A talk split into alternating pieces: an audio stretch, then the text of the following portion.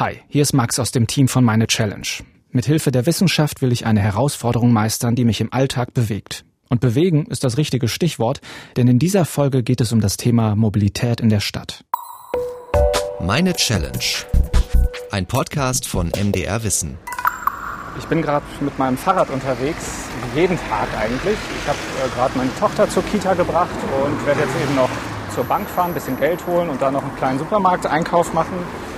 Und mein Alltag funktioniert ziemlich gut ohne Auto, aber ich fühle mich eingeschränkt von den Autos der anderen. Hier links und rechts, vor allem jetzt rechts am Straßenrand, stehen total viele Autos. Dadurch wird der Weg, auf dem wir fahren können, enger. Und von links überholt mich jetzt gleich ein Auto. Mal gucken, wie viel Platz es mir lässt. Ja, das waren jetzt mal 1,50 Meter, aber oft genug oh, rasen die einfach an mir vorbei und überholen mich sehr eng. Es fühlt sich oft genug unsicher an für mich, mich im Straßenverkehr mit dem Fahrrad zu bewegen. Fahrradwege suche ich auch häufig vergebens. Ich fühle mich als Fahrradfahrer, ja, salopp gesagt, als Bürger zweiter Klasse. Die Autos haben Platz in der Stadt und ich muss mich irgendwie durchwursteln.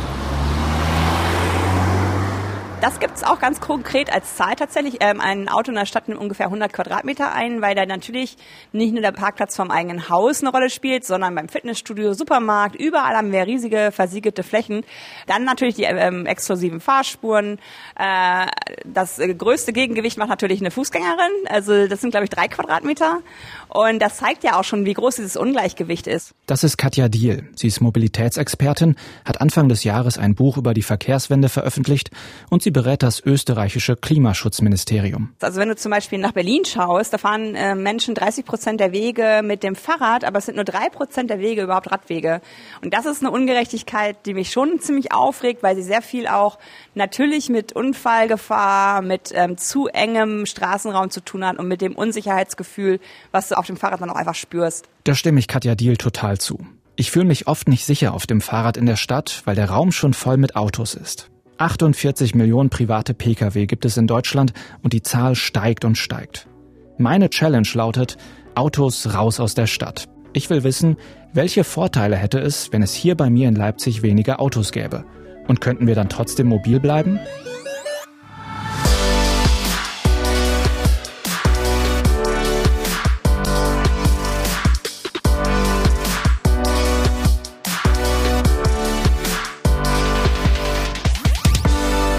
Kurze Bestandsaufnahme. Mein Alltag funktioniert gut ohne Auto. Zur Kita meiner Tochter sind es fünf Minuten mit dem Rad, zum nächsten Supermarkt genauso.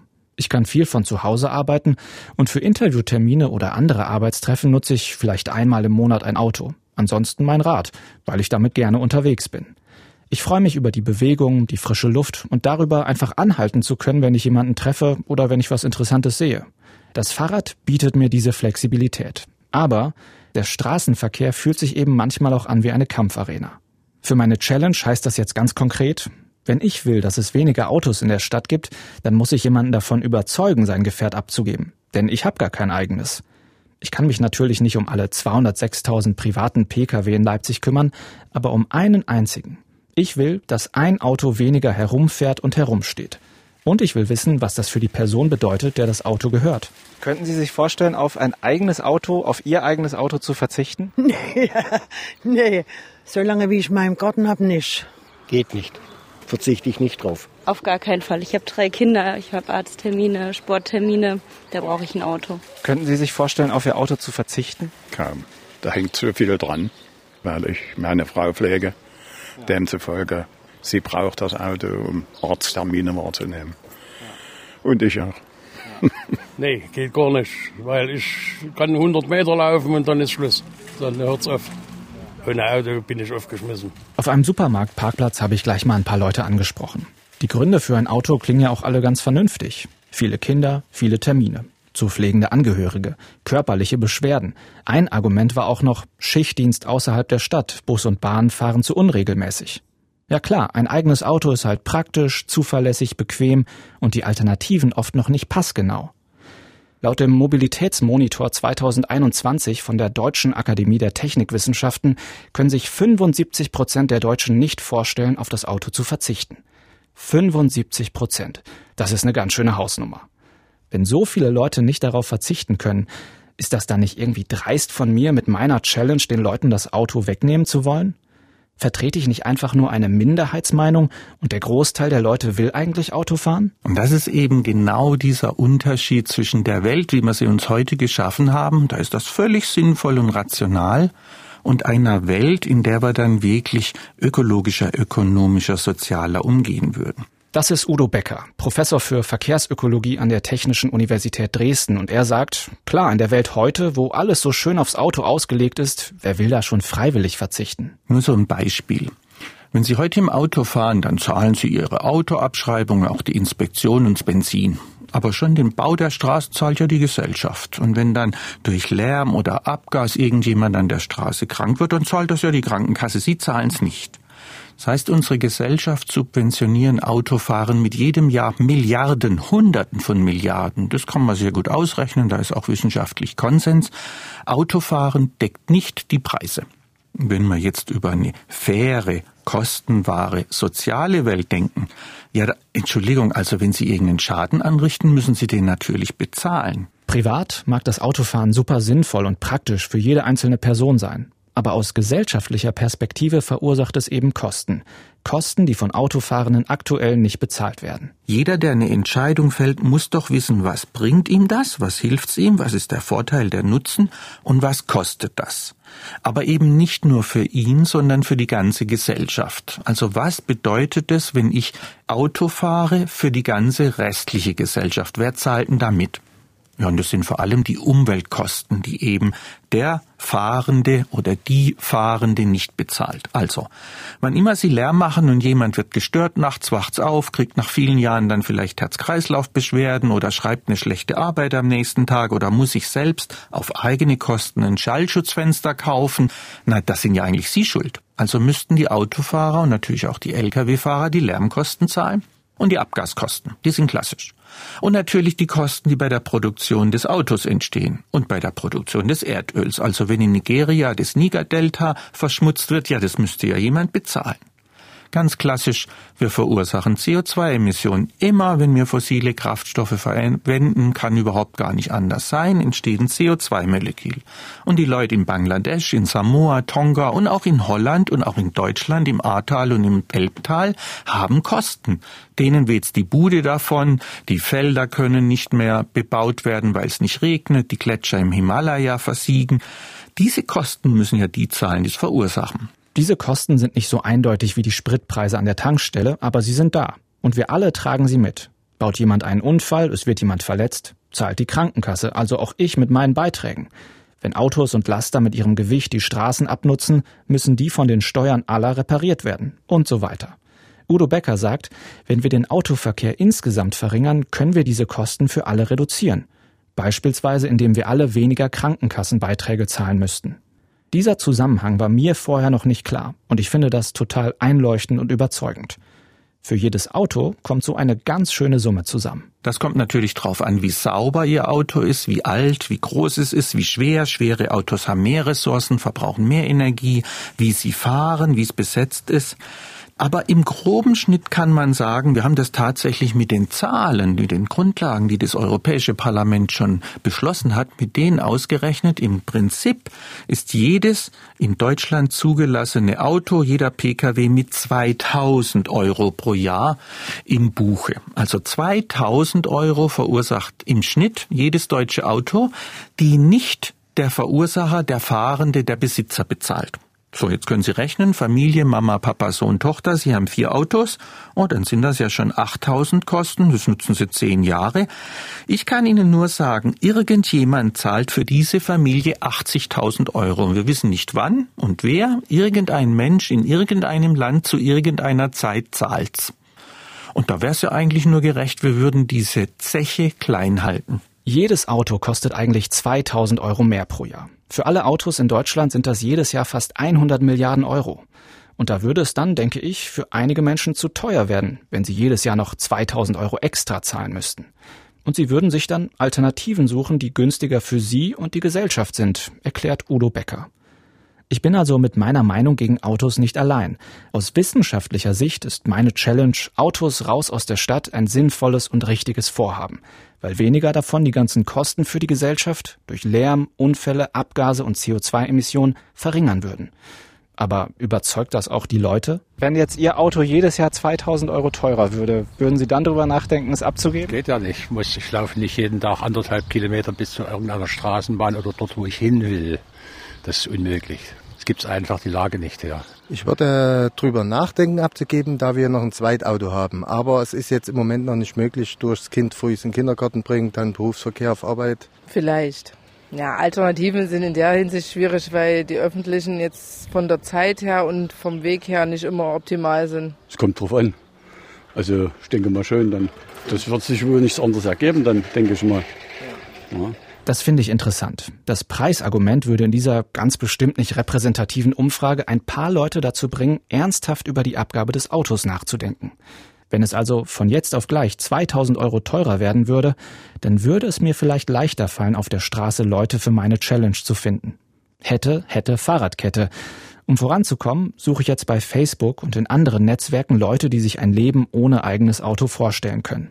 Ich formuliere mein Anliegen erstmal ganz unverfänglich und nett, um niemanden zu vergraulen. Hey Leipzigerin, bist du in deinem Alltag aufs Auto angewiesen, aber es nervt dich manchmal?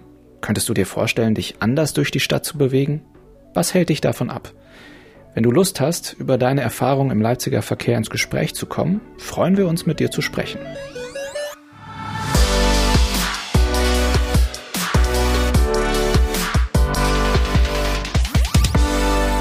Tatsächlich hat mir jemand auf meine Anfrage geantwortet. Katrin aus Leipzig. Und mit der sitze ich jetzt im Hinterhof ihres Büros. Magst du mir ein bisschen was über dich erzählen?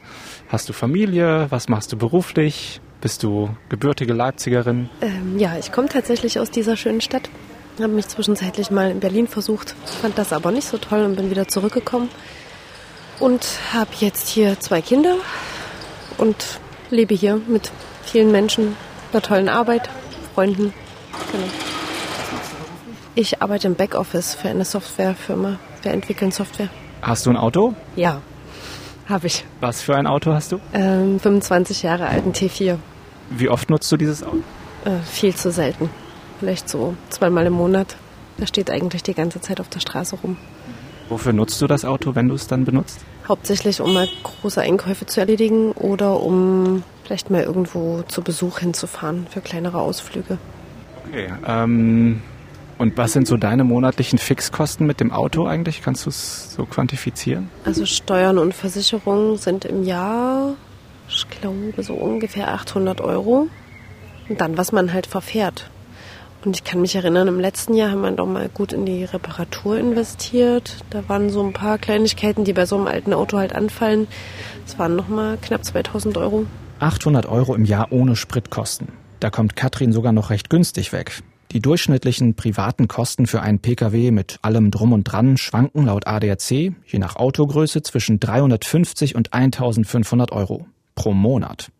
Verglichen damit sind meine Kosten fürs Fahrrad gering. 100, 200 Euro zahle ich für so eine Reparatur einmal im Jahr. 800 Euro sind jedenfalls schon mal die Benchmark für Katrins mögliches Leben ohne Auto. Die Alternativen sollten günstiger sein. Jetzt haben wir den Aufruf so ein bisschen schwammig formuliert, nenne ich es mal, um auch keine Leute zu vergraulen. Aber eigentlich ist mein Ziel, dass du dein Auto los wirst. Bist du dabei? Ja, voll. Auf jeden Fall. Tja, ich hatte jetzt erwartet, dass ich lange argumentieren und ihr von den gesellschaftlichen Folgekosten erzählen muss, die Udo Becker mir erklärt hat. Aber nee, sie nutzt ihr Auto echt selten und will es auch schon verkaufen. Ich finde es auf jeden Fall echt cool, dass sie bereit ist, mit mir darüber zu sprechen. Okay, ich habe es mir nicht so leicht vorgestellt. Ähm, wie kommt es dazu, dass du dein Auto loswerden willst? Naja, es steht halt nur in der Gegend rum. Das ist total schade und es wird auch, es ist ein altes Auto, es wird nicht besser, wenn es nur rumsteht. Es sollte lieber jemand benutzen, der damit halt auch irgendwie, keine Ahnung, eine schöne Reise macht.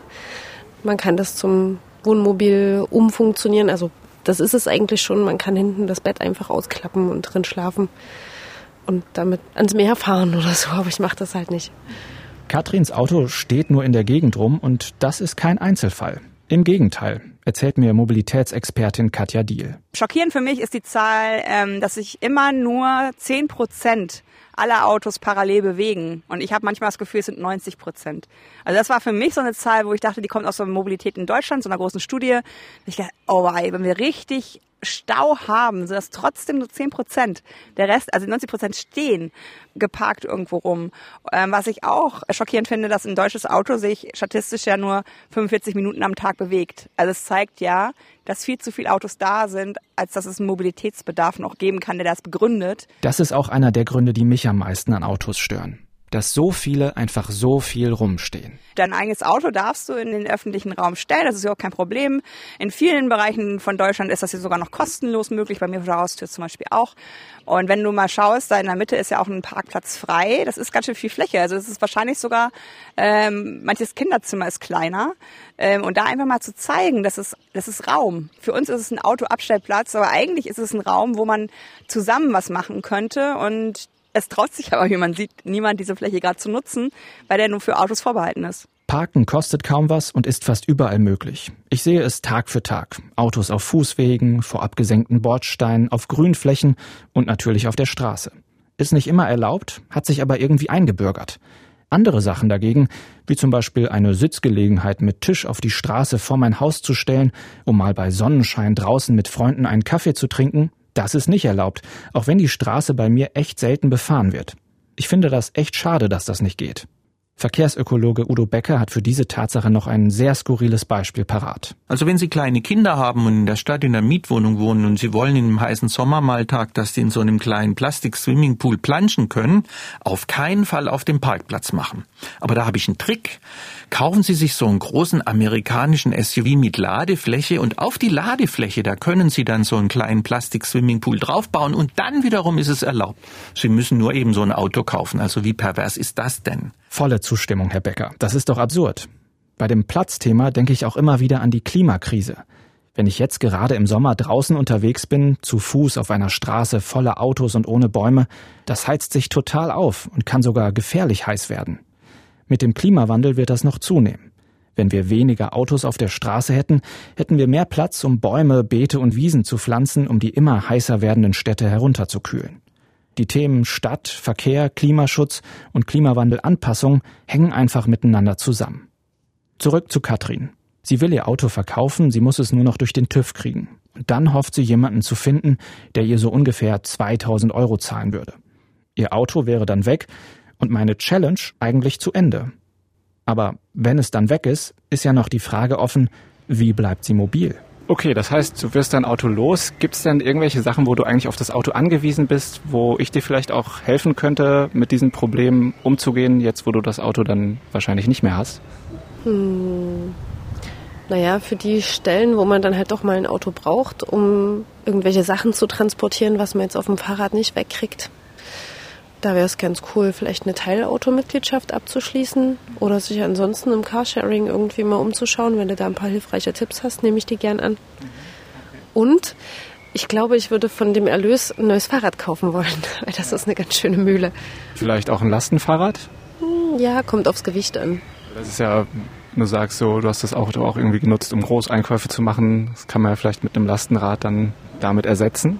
Ja, das geht bestimmt schon, nur dass das Lastenrad recht unpraktisch ist, wenn man jeden Tag damit, also ich fahre halt einmal zum Kindergarten und dann wieder zurück und zur Arbeit und wenn ich dann jedes Mal so ein übelst schweres Ding mit mir rumschleppen muss und bewegen muss, dann ist mir das eigentlich zu viel.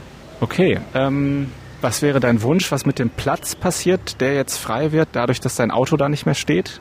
Ich finde es super, wenn die Stadt dort Fahrradbügel anbringen würde, wo man sein Fahrrad auch anschließen kann, weil das ist bei uns ein großes Problem vorm Haus man kann die Fahrräder halt nirgendwo festschließen. Und in Leipzig werden sie ja doch ganz gerne mitgenommen. Okay, das äh, nehme ich nochmal mit als zweite Aufgabe, ob man auf der Straße Fahrradbügel anbringen kann. Ähm, werde ich mich mal darum kümmern. Das sind also zwei verschiedene Baustellen, bei denen ich ihr helfen kann. Ohne eigenes Automobil bleiben und aus dem Autoparkplatz auf der Straße einen Fahrradparkplatz machen. Und da ich hier in Leipzig ziemlich gut ohne eigenes Auto zurechtkomme, kenne ich mich mit den Alternativen aus.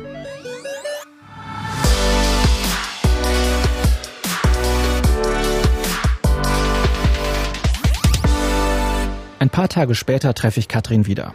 Eigentlich hatten wir vor, auszutesten, wie ein Großeinkauf ohne eigenes Auto funktionieren kann. Mit Lastenrad oder Carsharing.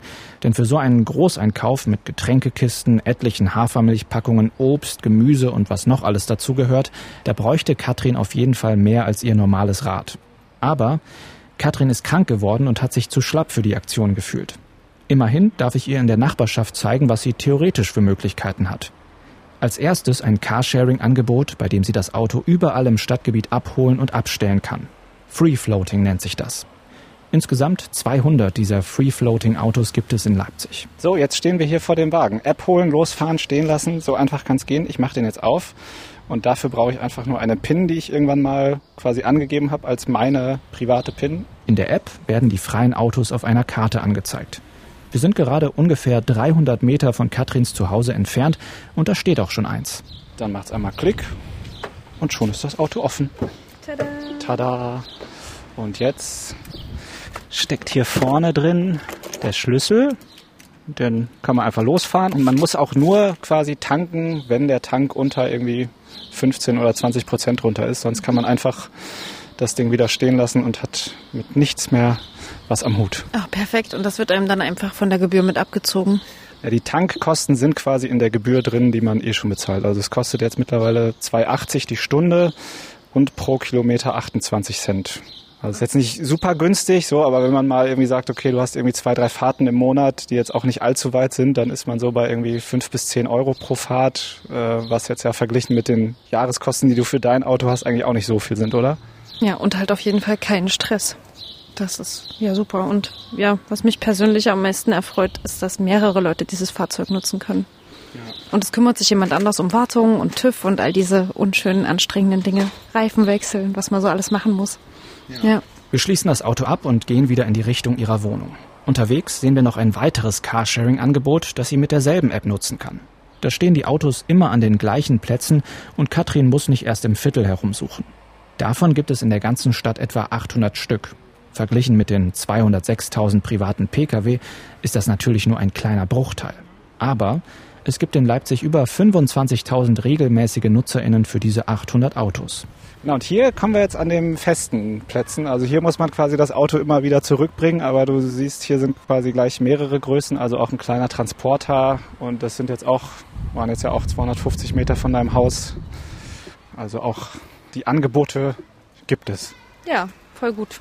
Bei der App muss Katrin eine Anmeldegebühr von 25 Euro und einmalig 100 Euro Kaution zahlen. Ansonsten gibt es für das Grundmodell keine monatliche Gebühr.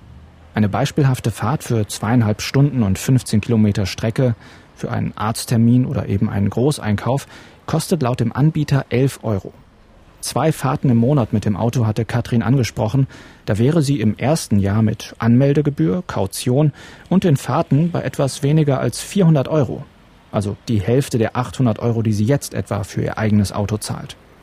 Bevor wir bei ihr zu Hause ankommen, finden wir noch eine Möglichkeit, sich in der Stadt zu bewegen. Ein Leihfahrrad. Wenn du wie in einer Situation wie jetzt, wo es anfängt zu regnen, du willst schnell nach Hause, dann kann ich hier die Leipzig Move App nehmen. Das ist das Angebot der kommunalen Verkehrsbetriebe. Das bündelt Leihräder, ÖPNV, Carsharing und Taxis. Da kann Katrin alles über die eine App buchen. Sie kann auch Start und Ziel der Reise angeben und die App zeigt, welche Optionen es gerade gibt und wie lange das jeweils dauert. Und jetzt könnte ich einfach dieses Fahrrad hier mir mit der App buchen und dann leiht er das. Es kostet 1 Euro für eine halbe Stunde. Also in so Situationen könntest du dir das vorstellen, dass das auch für dich Sinn macht? Ja, also ich bin halt meistens mit Kind unterwegs, da ist kein Kindersitz dran. Eher unwahrscheinlich, dass ich das nutzen würde. Okay. Aber ist doch erstaunlich, wenn man hier so durchs Viertel läuft und mal anguckt, was alles gibt. Dass, jetzt, dass es alles so auf einem Haufen und verfügbar ist, war mir jetzt gar nicht so bewusst. Wenn man mal direkt danach schaut, finde ich super. Cool, ja, äh, freut mich, dass ich dir da einen kleinen Einblick geben konnte. Katrin hat sich die Apps gleich runtergeladen und sich da angemeldet und wenn sie will, kann sie gleich losstarten. Bei ihr zu Hause haben wir uns dann noch zusammengesetzt, um über ihr zweites Bedürfnis zu sprechen. Wir hatten noch über was anderes gesprochen, und zwar, was passiert eigentlich, wenn dein Auto von der Straße weg ist? Wie können wir da einen sicheren Fahrradparkplatz installieren? Es gibt da die Leipziger Bügel, die kann man sich quasi als Privatperson auch vor die Straße oder vor die Haustür stellen. Kostet 310 Euro. Ja, auf jeden Fall eine hilfreiche Sache. Und es gibt hier sonst keine Gelegenheit. Und mir und Freunden sind hier vom Haus schon Fahrräder geklaut worden, die nicht festgeschlossen waren. Deswegen wäre eine super Sache. Katrin würde sich die 310 Euro mit anderen Leuten aus dem Haus teilen. Dafür hätte sie einen sicheren Parkplatz und wäre zusammen mit dem Carsharing-Angebot immer noch unter den 800 Euro Autokosten. Da habe ich recherchiert, weil die 310 Euro, die kann man sich ja vielleicht auch sparen. Es gibt nämlich das Stadtbezirksbudget, ähm, dass jeder Stadtteil ein bisschen Geld jedes Jahr ausgeben kann. Und ich habe da mit einem Stadtbezirksbeirat gesprochen, der meinte, dass dieses Geld auch für diese Leipziger Bügel, also diese Fahrradbügel, benutzt werden kann. Und da können wir direkt, wenn du Lust hast, jetzt einen Antrag stellen, der dann in na, zwei, zweieinhalb Wochen bei der nächsten Sitzung besprochen wird. Dafür würde ich dich bitten, einmal Name und Adresse einzutippen. Und los geht's. Bitte beschreiben Sie Ihre Idee möglichst konkret, 2000 Zeichen maximal. Es wäre jetzt eigentlich eine Idee, dass du wirklich konkret beschreibst, worum es geht. Ne? Ich habe vor, mein Auto abzugeben. Der Straßenraum wird dadurch frei und ich fände es schön, wenn es für mich und Bewohnerinnen aus meinem Haus als auch Menschen, die irgendwie mit dem Fahrrad unterwegs sind, eine sichere Abstellmöglichkeit für die Fahrräder gäbe. Laut Straßenverkehrsordnung jedenfalls dürfen Fahrräder genau wie Autos auf der Straße abgestellt werden. Wir füllen das Ganze aus, schicken es ab und müssen jetzt auf grünes Licht vom Stadtbezirksbeirat warten. Die Auflösung gibt's nicht mehr in dieser Podcast-Folge, aber ich freue mich voll, dass wir das angepackt haben. Leider kann ich mit Katrin wegen ihrer Krankheit nicht zusammentesten, wie so eine Alternative zum eigenen Auto im Alltag funktioniert, aber ich bin selbst in eine Lage geraten, in der ich auf ein Auto angewiesen bin. Folgende Situation. Ich habe jetzt ein Interview 20 Kilometer außerhalb der Stadt. Und ich hatte eigentlich überlegt, da mit dem Fahrrad und mit dem Zug hinzufahren. Das hätte mich nichts gekostet, weil ich das 9-Euro-Ticket für den Nahverkehr habe. Aber das Problem ist, es hätte ungefähr zwei Stunden gebraucht. Unter normalen Bedingungen hätte das ganz gut funktioniert, aber meine Tochter geht heute nicht in die Kita. Meine Freundin kümmert sich um sie.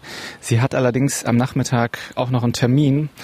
Und das heißt für mich, ich kann jetzt nicht drei, vier, viereinhalb Stunden mit Zug und Fahrrad für einen Termin vertüddeln.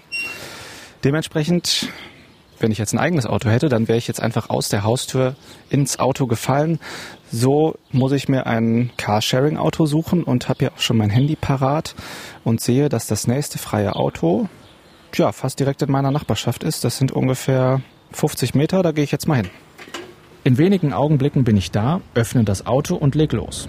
Entspannter Anfang. Ach Mist, das habe ich jetzt vergessen. Die Straße ist jetzt hier gesperrt. Ha, äh, jetzt komme ich hier gar nicht durch. Ah, ja, mit dem Fahrrad hätte ich das jetzt äh, simpel einfach umfahren können. Mit dem Auto muss ich jetzt irgendwie einen relativ großen Umweg nehmen. Ja, das ist schon mal erster Minuspunkt auf jeden Fall. Da habe ich auch gar nicht drüber nachgedacht, dass diese große Kreuzung hier gesperrt ist. Verliere ich natürlich auch wieder ein paar Minuten, aber ich bin eigentlich noch in der Zeit. Wenig später stehe ich an einer roten Ampel. Vor mir sind sicher so 15 Autos und ich frage mich, könnte man denn ein paar der Autos durch Räder ersetzen? Also, dass die Leute diese Strecke, die sie da gerade im Auto zurücklegen, stattdessen mit dem Fahrrad fahren? Was müsste dafür passieren? Andere Städte, erzählt Mobilitätsexpertin Katja Diel, haben da einen Plan für. In ähm, Paris ist ja gerade Anne Hidalgo als ähm, Bürgermeisterin wiedergewählt worden mit der 15-Minuten-Stadt. Also einer Stadt, wo du alles, was du zum täglichen Leben brauchst, Bildung, Kultur, Shoppen, Gesundheit, ähm, Freizeitaktivitäten, Sport, Ärztinnen ähm, in 15 Minuten erreichst. Und das ist ja schon mal was, ähm, wo ich mal behaupten würde, dass viel Kraft dafür, dass Autowege obsolet werden. Du hast durch diese Vision automatisch auch einen lebenswerten Raum, weil es, es wird eine gemischte Funktion. Es ist nicht so, dass in dem einen Viertel nur gefeiert wird, in dem anderen ist nur Shopping und du hast immer Tageszeiten, wo da gar nichts los ist und wo es sich total unsicher anfühlt. Ähm, für mich wäre total wichtig, dass Stadt wieder als Raum begriffen wird, der allen gehört. Aktuell habe ich als eine Person, die kein Auto hat, gar kein Recht auf Stadtraum. Und da würde ich mal sagen, brauchen wir einfach eine neue Einheit in dem Sinne, was ist Lebensqualität? Ist Lebensqualität, dein Auto direkt vor deiner Wohnung hinstellen zu können oder ist es Lebensqualität für alle, in dem der Raum für alle auch nutzbar wird? Und da kann ich mir schon vorstellen, wenn wir da so erste äh, Quartiere haben, wo das umgesetzt wird, dass andere sagen, oh, das hätte ich auch ganz gerne. Paris will bis 2025 70.000 Parkplätze abschaffen und beispielsweise durch Fuß- und Radwege ersetzen. Wenn man gute Radwege baut, zeigt das Wirkung. Einer Studie des Mercator-Instituts Berlin zufolge führen mehr Radwege auch zu deutlich mehr Radverkehr. Den Link zur Studie packen wir euch in die Podcast-Beschreibung. Gleichzeitig muss aber auch die Arbeit wieder näher zu den Leuten kommen. Leipzig hat vor ein paar Jahren eine Erhebung zur Mobilität in der Stadt durchgeführt. Die zeigt, der Weg zur Arbeit ist länger geworden und das bringt die Leute eben eher ins Auto. Wie es anders gehen kann, erleben wir gerade aber auch. Deutschland hat ja das 9-Euro-Ticket für den Nahverkehr über den Sommer eingeführt. Es ist mittlerweile mehr als 26 Millionen Mal gekauft worden. Hier zeigt eine aktuelle Auswertung eines Anbieters von Navigationssystemen, das Ticket hat den Stau im Berufsverkehr in 23 von 26 untersuchten Städten reduzieren können.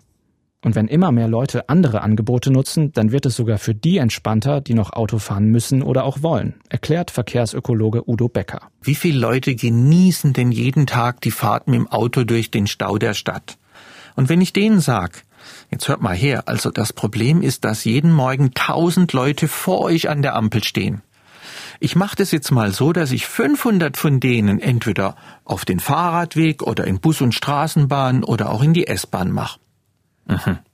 Dann hast du nur noch 500 Autos vor dir an der Ampel. Da kommst du viel schneller drüber. Wärst du da dabei? Ja, natürlich sind die da dabei. Und wenn nur noch 500 Autos in die Stadt fahren, ist auch die Parkplatznot nicht mehr so schlimm. Also sogar für die, die noch fahren wollen, wäre diese Verkehrswende toll, weil sie schneller, billiger, bequemer dorthin kommen. Ja, sie müssten ein bisschen mehr zahlen als heute. Und die, die das zahlen wollen, die reichen Starken, die können das doch zahlen. Mit dem Geld will ich ja was machen als Gesellschaft. Das gebe ich nämlich den Ärmeren, Schwächeren, denen, die keinen Führerschein haben. Und dann sind alle zufrieden. Und auch ich muss gestehen, dass ich manchmal die Vorteile eines Autos genieße.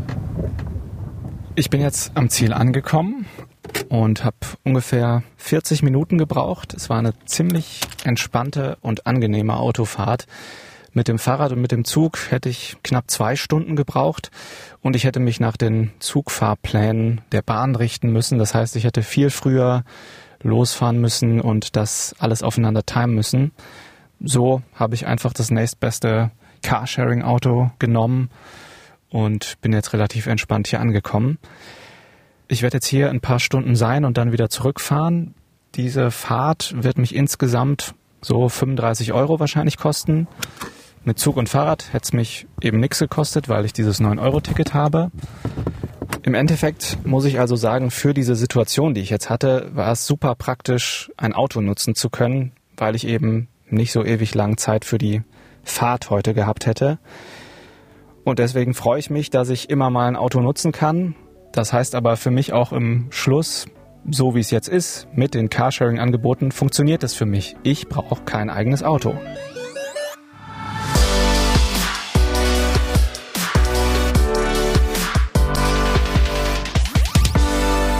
Wird sich der Verkehr bei uns ändern? Udo Becker sagt, wir befinden uns am Anfang einer großen Transformation. Interessanterweise glauben auch die Menschen in Deutschland, dass große Veränderungen kommen werden. Bei dem Mobilitätsmonitor 2021 von der Akademie der Technikwissenschaften, um den es am Anfang ja schon ging, wurden die Leute gefragt, wie stellen sie sich Mobilität im Jahr 2030 vor? Über die Hälfte der Leute erwarten folgende Dinge dass mehr Innenstädte für Autos gesperrt werden, dass mehr für ÖPNV, Fahrrad- und Fußverkehr gemacht wird als fürs Auto und dass das Fahrrad als Verkehrsmittel immer wichtiger wird. Fast die Hälfte der Befragten glaubt, dass mehr Menschen Carsharing nutzen werden.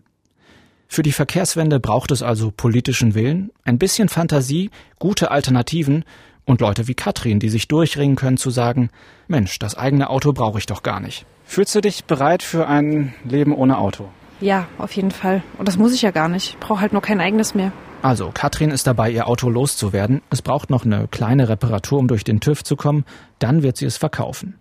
Ein Auto weniger. Alles super, oder? Naja, ehrlicherweise ist das Problem, Katrin wird zwar ihr Auto verkaufen, aber wirklich weg ist es dann ja auch nicht. Vielleicht steht es sogar irgendwo anders in Leipzig auf der Straße oder landet ungewollt über Umwege in Osteuropa. Verkehrsökologe Udo Becker macht das Ganze noch grundsätzlicher. Wir haben als Gesellschaft Strategien, wie wir mehr Autos bekommen, aber nicht, wie die Autos insgesamt weniger werden. Bestes Beispiel dafür sei die aktuelle Förderung von E-Autos mit bis zu 9000 Euro Steuergeld. Und tatsächlich, weil ja immer Menschen so auch auf der Kippe stehen, soll ich mir so einen neuen schon jetzt oder noch warten? Na, der alte ist schon ganz schlecht. Ja, jetzt mache ich's. Die werden natürlich dann eins kaufen, früher und schneller oder auch eins extra. Wir haben das ganz oft, dass der Firmenchef sagt, oh, jetzt so ein Tesla, der kommt mir noch dazu, sieht gut aus, wenn ich zu den Kunden fahre. Ach, und der alte Audi, ach, den kriegt mein Töchterlein. Die alten sind nicht weg. Sodass wir in Summe mit dieser Elektroauto-Förderprämie wirklich viele, viele Hunderttausende, sind 800.000 Autos zusätzlich in unsere Städte und auf unsere Straßen und Parkplätze stellen. Und dann wird natürlich die Parkplatznot größer. Und dann wird auch der Stau an der Ampel größer. Ja, logisch. Elektroautos müssen auch drüber. Und dann wird Lärm und Abgas größer. Also, Sie sehen, wann ein Auto weg ist.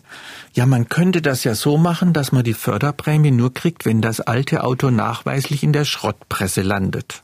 Und wieder ist es eine dumme Idee, weil das Auto wurde ja mit ganz viel Energie, der Stahl wurde geschmolzen, die Batterie gebaut, erzeugt. Und jetzt ist ein Produkt, das ich noch nutzen kann, auf einmal vernichtet worden. Was soll denn da der Vorteil sein? Also sinnvoll wäre es, peu à peu auch hier umzusteuern und einfach zu sagen, wenn du ein neues kaufst, das sind die Kosten, und wenn du ein altes aber schon hast, nutze es, solange es geht, bei kostenwahren Preisen. Und wenn du dann der Meinung bist, nee, jetzt ist es am Ende, ja, dann wird's recycelt. Und das haben wir ja auch sogar schon gesetzlich geregelt. Ein Auto aus der Stadt zu schaffen und loszuwerden, das habe ich mir einfacher vorgestellt. Habe ich die Challenge also geschafft? Naja, irgendwie nicht. Ich wollte jemanden finden, der sein Auto los wird. Katrin macht das, aber aus eigenem Antrieb, nicht weil ich sie mit wissenschaftlich stichhaltigen Argumenten überzeugt habe. Und ihr Auto ist ja dann irgendwo noch, nur halt nicht bei ihr. Immerhin habe ich ihr beim Umstieg geholfen. Mit Apps, die leicht bedienbar sind und sich gut in ihren Alltag integrieren lassen, für Car, Bike-Sharing und den ÖPNV und indem wir ihren Autoparkplatz durch einen sicheren Fahrradparkplatz ersetzen. Diese Optionen sind sogar günstiger für sie als ihr eigenes Auto. Klar, es ist leichter darauf zu verzichten, wenn man wie Katrin eh nicht oft fährt. Für viele Menschen ist es nach wie vor unverzichtbar, weil sich ihr Alltag ohne eigenes Auto kaum managen lässt. Alternativen gibt es zwar, aber sie passen eben nicht für jeden Alltag. Daran kann ich als Einzelperson nicht so viel ändern. Das Auto spielt aber auch deshalb eine so große Rolle in unseren Städten, weil die vielen gesellschaftlichen Folgekosten nicht von den Verursachern bezahlt werden. Um das zu ändern, braucht es die Politik. Die braucht es auch, um eine andere Infrastruktur zu schaffen. Für ÖPNV, Räder, Fußgänger und Carsharing. Beispiele, wie das geht, gibt es genug. Und dann könnten es peu à peu weniger Autos werden. Und die Leute könnten dank anderer Angebote trotzdem mobil bleiben. Und wenn ich an die ganzen Parkplätze denke, die dann frei werden, was man damit alles anfangen könnte. Bäume und Beete pflanzen, Spielplätze auf die Straße bringen, Begegnungsorte schaffen. Mit dem ganzen Platz könnten wir richtig kreativ werden. Das war meine Challenge Autos raus aus der Stadt.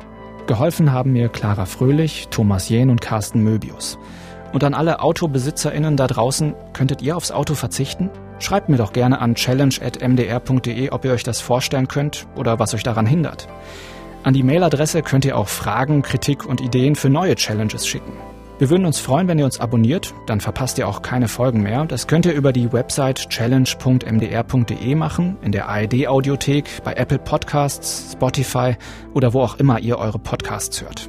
Die nächste Folge gibt's in zwei Wochen. Danke fürs Zuhören. Macht's gut. Das war Meine Challenge, ein Podcast von MDR Wissen.